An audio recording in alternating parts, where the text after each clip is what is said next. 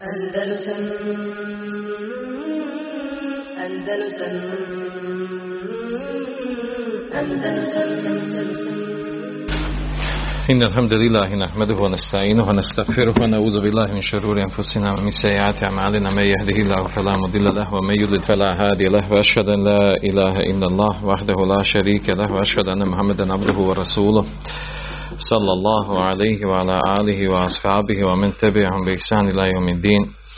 أعوذ بالله من الشيطان الرجيم. يا الذين آمنوا اتقوا الله حق تقاته ولا تموتن إلا وأنتم مسلمون. يا الذين آمنوا اتقوا الله وقولوا قولا سديدا يصلح لكم أعمالكم ويغفر لكم ذنوبكم. ومن يطع الله ورسوله فقد فاز فوزا عظيما.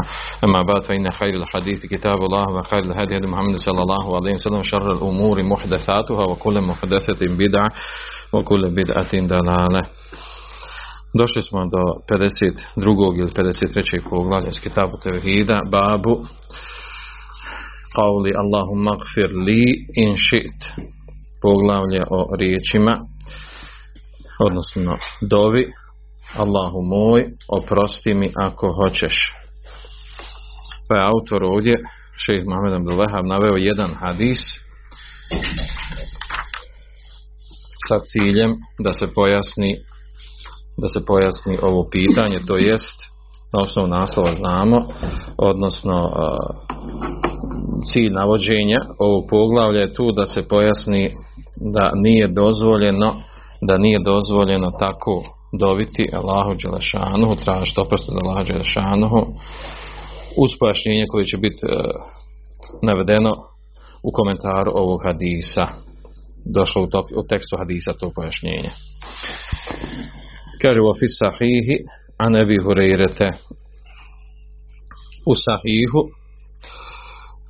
od Ebu Hurire radijallahu anhu e, došlo je sljedeće pa navodi e, da je Allahu poslanik sallallahu alejhi ve sellem rekao la yaqul ahadukum. Neka neko, e, niko od vas ili neko od vas ne kaže Allahumma gfir in shi'ta. Allahu moj oprosti mi ako hoćeš. Allahumma arhamni in ši'te Allahume Allahume oprosti mi e, budi milostiv prema meni ako hoćeš. Li ja'zim il mes'ele neka bude odlučan znači e, neka bude odlučan meseli odnosno neka u traženju u dovi neka bude odlučan to jest da dovi u narodvodavnoj formi. Fa inna Allahe la mukrihe lehu jer zaista Allah ne mo, Allaha ne može niko prisiliti na nešto. U rivajetu kod muslima u rivajetu kod muslima je došlo veli ju'zimil ragbe neka bude odlučan u ragbetu. Ragbetu to je nadi. Fe inna Allahe la yata'azamuhu še'un a'tahu neka bude znači odlučan odnosno u naredbodanoj formi neka se i, e, znači i kada e, traži nešto u čemu je nada u čemu se skazuje nada prema vašem ragba želja u onom što se traži. Jer je zaista Allah Đelešanu la jata adamuhu Allah Đelešanu nije ništa krupno i veliko u onom što daje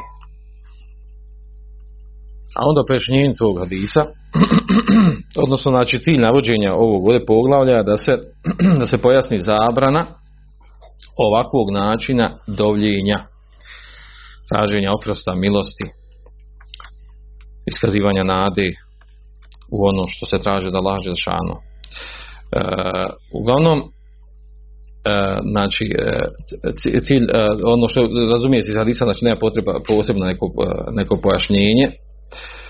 E, pojenta u tome da znači, e, ljudi kad se obhode jedni prema drugima znači oni e, oni se mogu obhoditi u tom smislu ako hoćeš, ako možeš, ako si u stanju.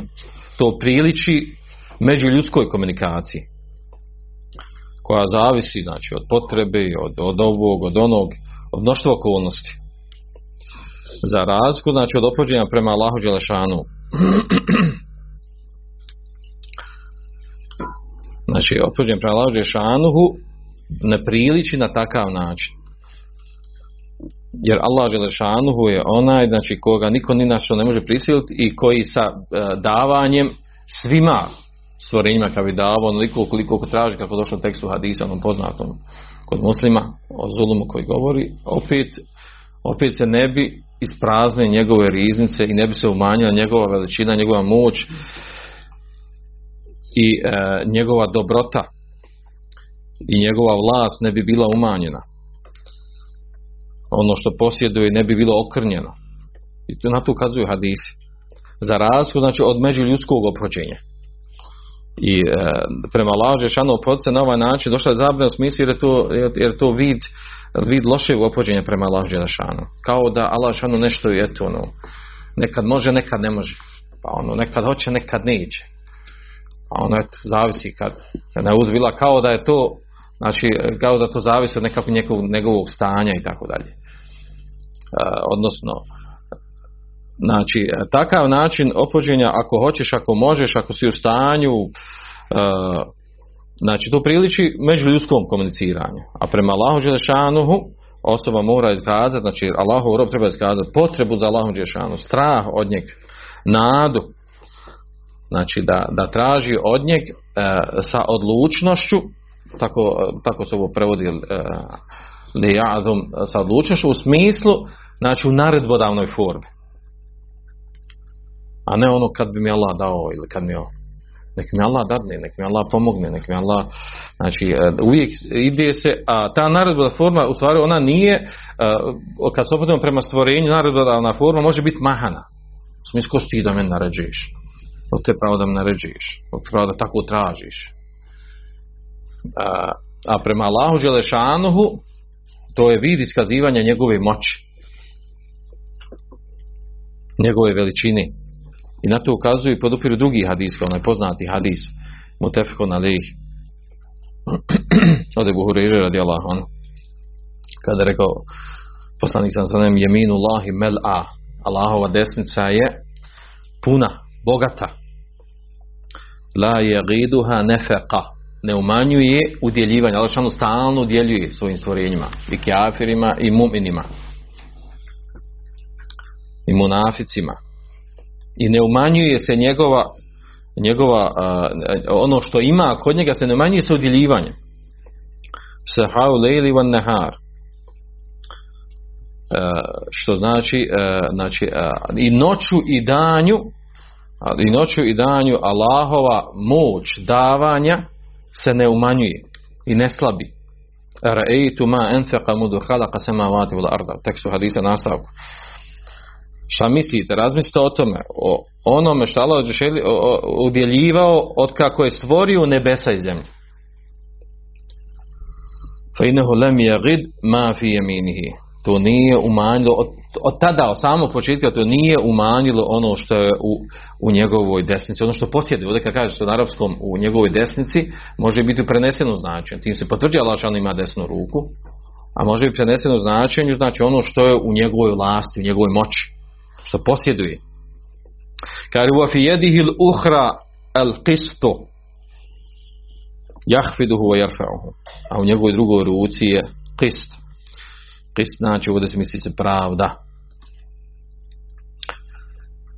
Yahfiduhu spušta je i podiže.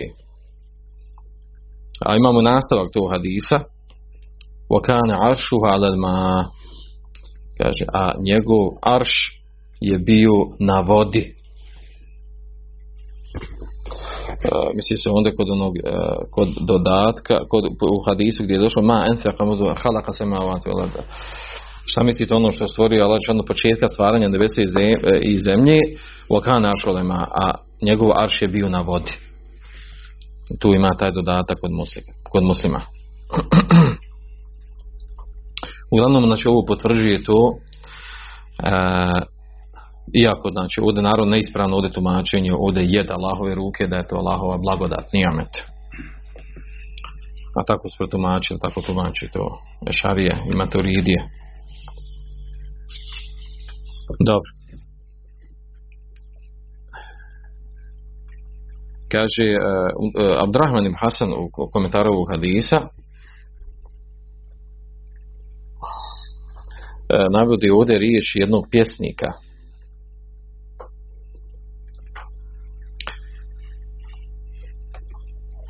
Riječi pjesnika pa je onda komentariše odnosno ta osobina stvorenja osobina stvorenja da da neka daju, neka ne daju. Neka su u stanju, nekad nisu u stanju. Nekad budi prisiljen, nekad, nekad je škrt, nekad nije škrt. To je osobina stvorenja. A Allah Želešanuhu prema svojim robovima je neprestano neprestano u stanju davanja i udjeljivanja. I to ne umanjuje njegovu moć i veličinu. I zato zaslužuje da bude obožavan da se i, i prema njemu iskazuje svaki vid poniznosti poniženja potrebe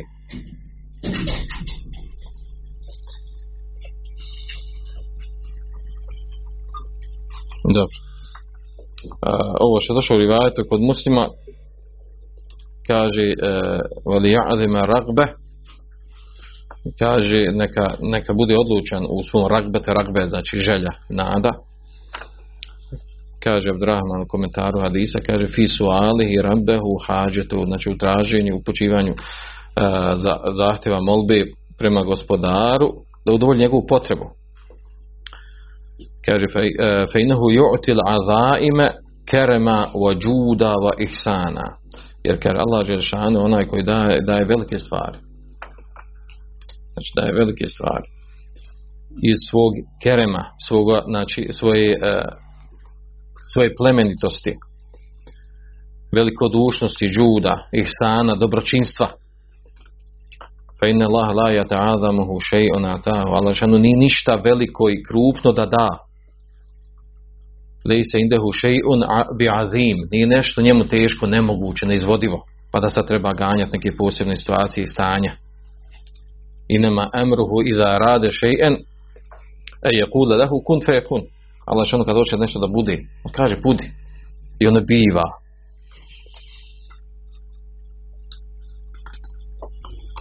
I onda nasav kaže fe subhane men la yaqdiru uh, halqa qadreh kaže veličanstveni onaj velik uzvišen je onaj kaže koji a, njegova stvorenja ne mogu da dokući razumije njegovu veličinu. Oma kaderullahe haqqa qadrihi, kao što je došlo u nekoliko ajeta. I nisu oma kaderullah nisu veličali Allaha Đelešanu onako kako zaslužuje da bude veličan.